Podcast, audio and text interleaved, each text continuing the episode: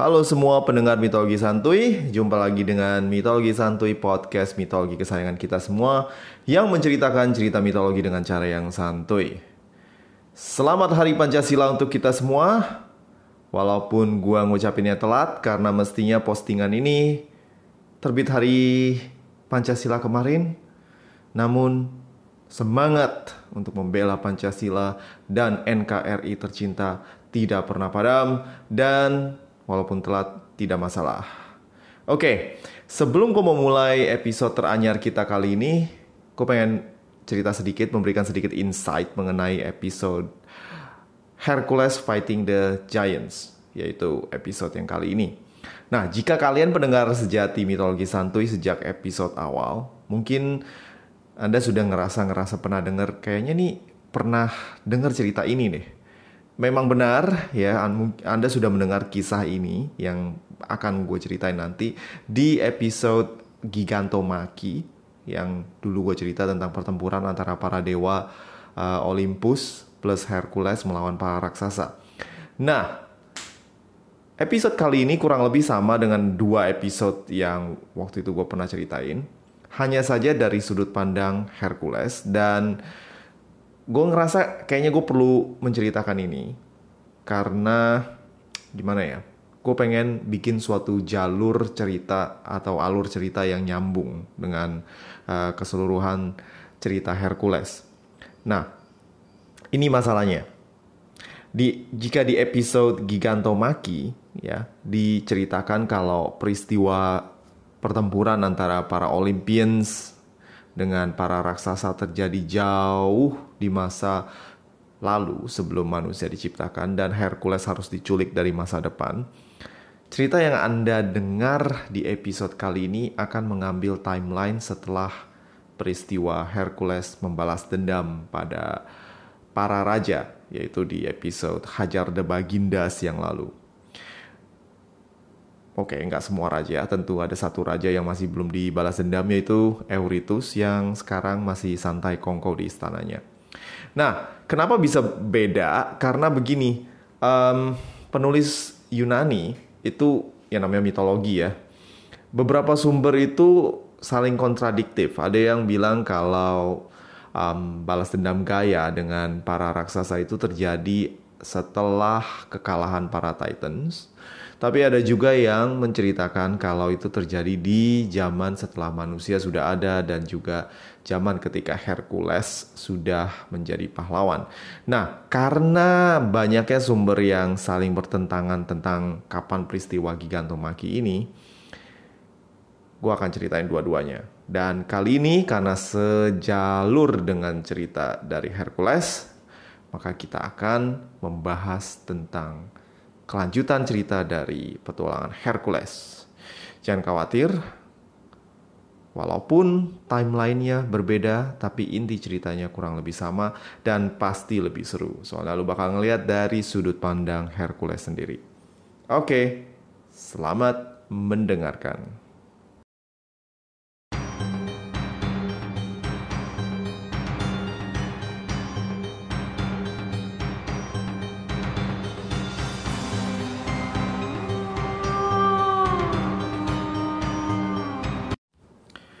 Nah, untuk memberikan satu persepsi yang lebih nyambung ya untuk keseluruhan cerita, maka gue akan menceritakan sedikit tentang asal mula bagaimana para raksasa ini muncul dan kemudian menjadi ancaman bagi penghuni Olympus.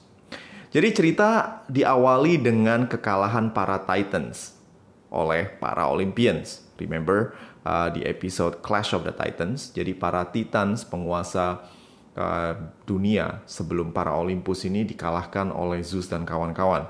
Nah, hampir semua Titan itu dipenjarakan ke dalam Tartarus termasuk Kronos, pemimpin mereka. Titan yang tidak masuk ke dalam neraka atau Tartarus itu menerima hukuman lain seperti Atlas yang disuruh memanggul langit sumur hidup dan juga para penguasa dunia sebelumnya ini harus rela memberikan posisi mereka kepada para dewa-dewi yang baru. Contohnya, sang penguasa lautan yaitu Titan Oceanus itu kemudian diberikan posisinya kepada Poseidon yang kemudian menjadi penguasa laut yang baru. Sementara itu, Apollo dan Helios, sang titan mentari, berganti-gantian atau shift-shiftan menerangi dunia dengan terang mentari. Dan beberapa titan yang lain juga menerima nasib yang cukup berbeda. Contohnya, Maya yang menjadi love interest dari Zeus dan kemudian melahirkan anak yang bernama Hermes, sang dewa ojol atau dewa kurir. Anyway, perlakuan para dewa dan dewi Olympus yang terasa tak adil kepada para Titans ini membuat mama dari para Titans yaitu Gaia kecewa dan bertekad untuk membalas dendam.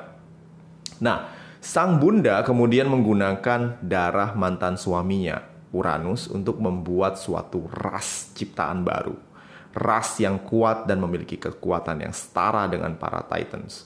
Ras yang sanggup untuk menumbangkan kekuasaan Zeus dan para cunguk-cunguknya.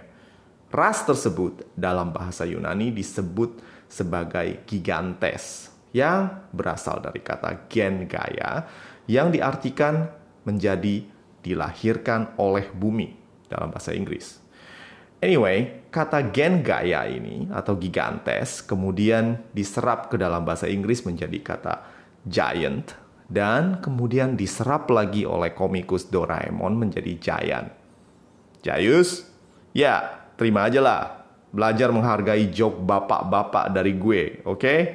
Anyway, seiring dengan perjalanan waktu, kata giant ini kemudian menjadi bentuk raksasa atau makhluk yang berukuran super jumbo.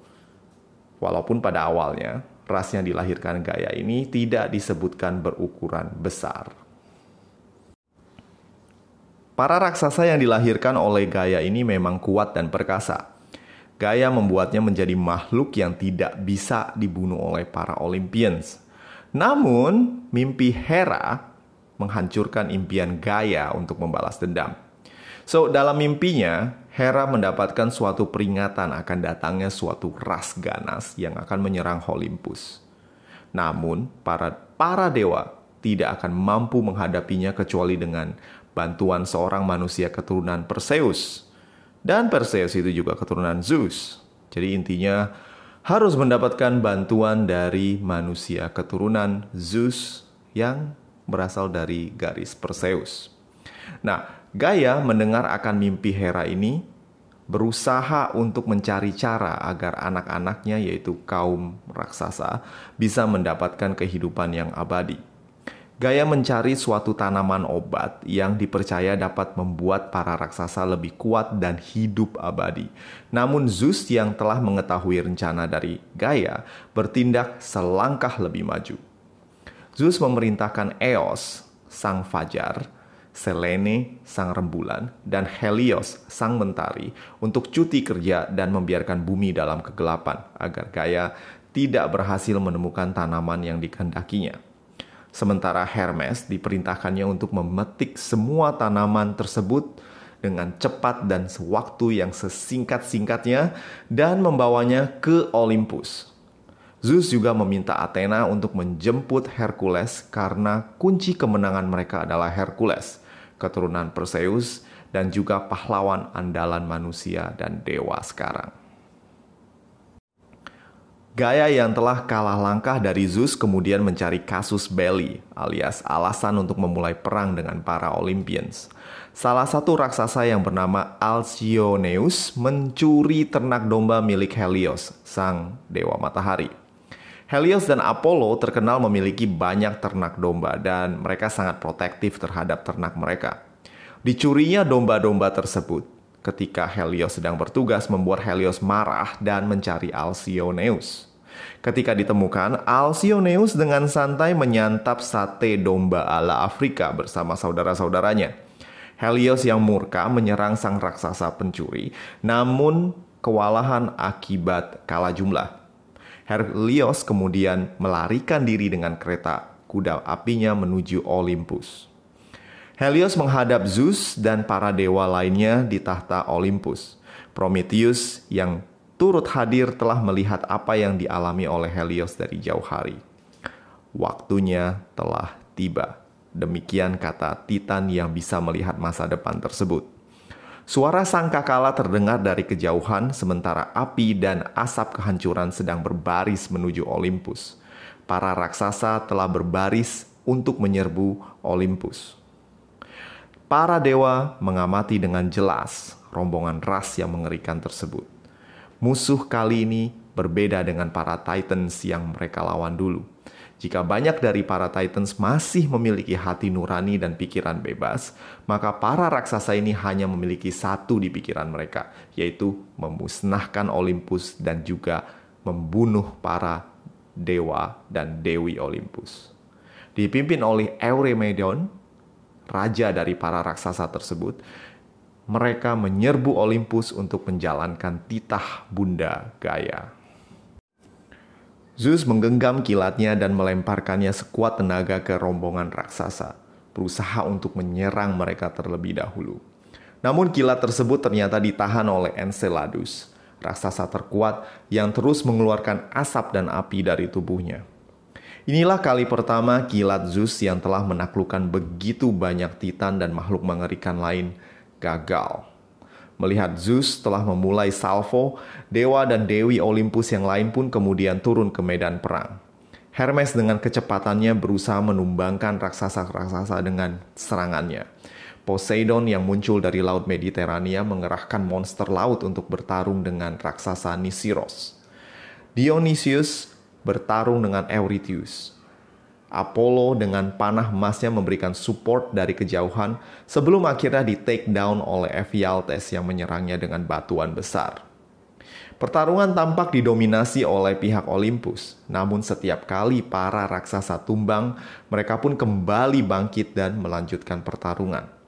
Hera yang bertarung dengan Cleitius menjadi korban pertama dari pertempuran melawan para raksasa.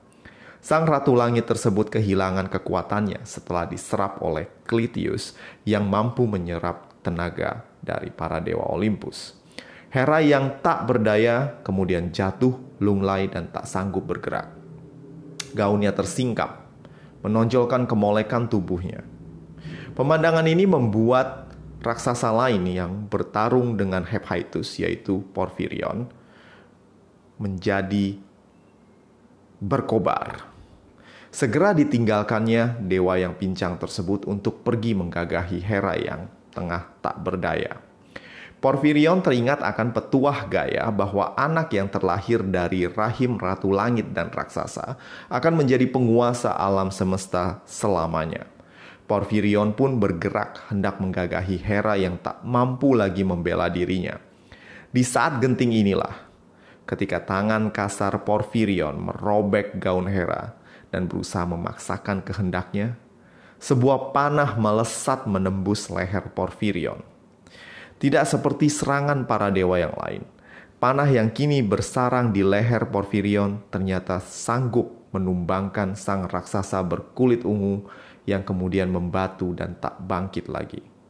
Panah tersebut berasal dari busur sang pahlawan keturunan Perseus yang telah lama dinanti. Hercules, putra Zeus, telah tiba.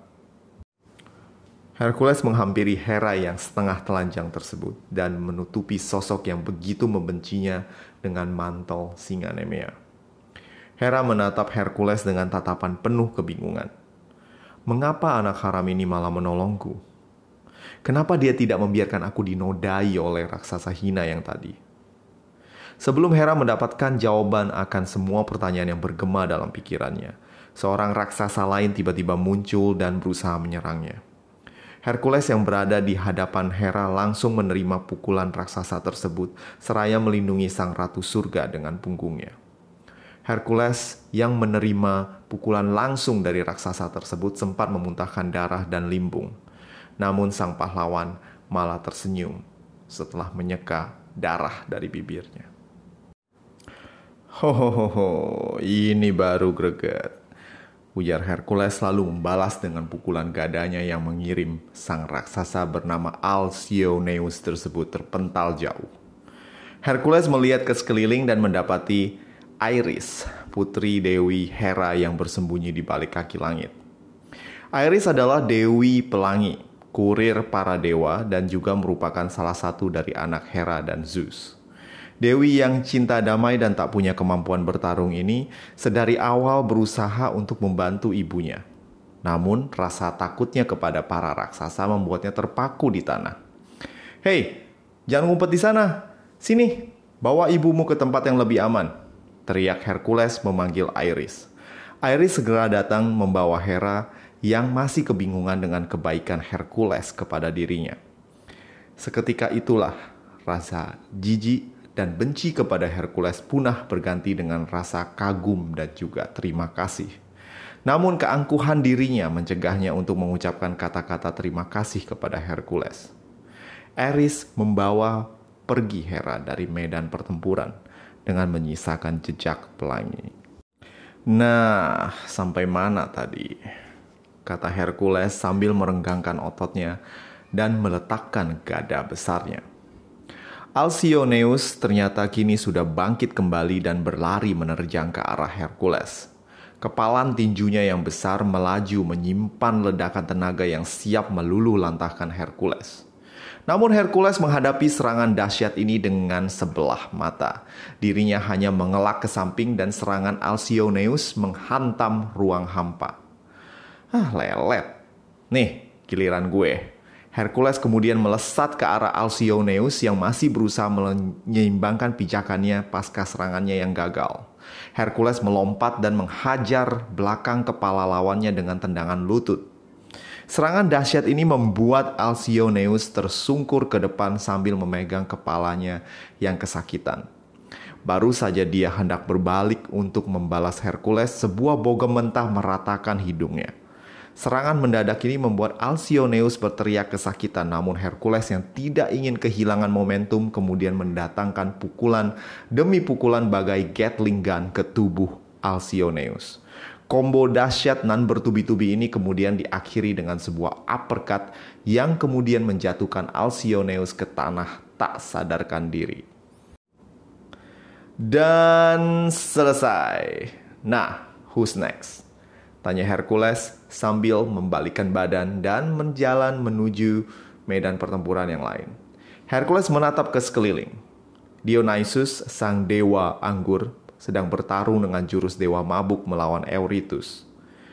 Hephaestus dengan kemampuannya dalam mengopah api dan juga logam bertarung sengit dengan Mimas. Beberapa dewa dan dewi tampak bertarung dengan gigih melawan raksasa-raksasa yang juga tak kalah ganas. Hercules melihat Apollo yang jumpalitan diserang oleh Ephialtes, raksasa botak yang matanya bisa mengeluarkan sinar mematikan, maybe semacam laser, dan tertarik untuk membantunya. Apollo, hajar matanya, teriak Hercules sambil menyiapkan panah hidranya untuk membantu Apollo. Iye, gue tahu, bacot ah, sini bantuin, teriak Apollo sambil bersalto menghindari sinar dari mata Ephialtes. Apollo dan Hercules seolah telah mengetahui apa yang harus mereka perbuat. Kemudian mereka berpencar ke arah kiri dan kanan. Apollo ke kiri dan Hercules ke kanan. Gerakan mendadak ini membuat sang raksasa harus memilih satu target, dan target yang dipilihnya adalah Hercules. Dengan sekejap mata, Ephialtes melepaskan sinar dari matanya. Namun tiba-tiba sebuah panah emas menerjang mata kirinya. Dengan refleks, Ephialtes memegang matanya yang terluka sementara matanya yang masih berguna tersebut memancarkan serangan yang kemudian menjadi tidak akurat kepada Hercules. Serangan yang tidak tepat ini menghindari, dihindari dengan mudah oleh Hercules yang langsung menyerangkan panah Hydra ke mata kanan Ephialtes. Kali ini bukan cuma sakit yang diderita oleh Ephialtes, Gabungan serangan Apollo dan Hercules ini membuat Ephialtes meraung kesakitan dan berguling ke sana kemari. Racun Hydra yang ganas mulai bekerja, dan bahkan raksasa pun tak kebal dari racun terganas di dunia ini. Ephialtes tewas tak bernyawa. Maman! teriak Apollo sambil mengacungkan busurnya ke atas. Hercules pun mengacungkan jempolnya kepada partner kombonya kali ini. Namun, baru beberapa detik menghirup aroma kemenangan, tiba-tiba sebuah batu besar melesat menghantam Hercules dan membuatnya jatuh tak sadarkan diri. Apollo yang terkaget-kaget melepaskan sebuah anak panah emas ke arah sumber lemparan batu tersebut, namun ditepis dengan mudah. Siapakah sosok yang melemparkan batu kepada Hercules tersebut? Mari kita tunggu jawabannya di episode selanjutnya dari episode Mitologi Santuy. Sampai jumpa minggu depan. Ciao.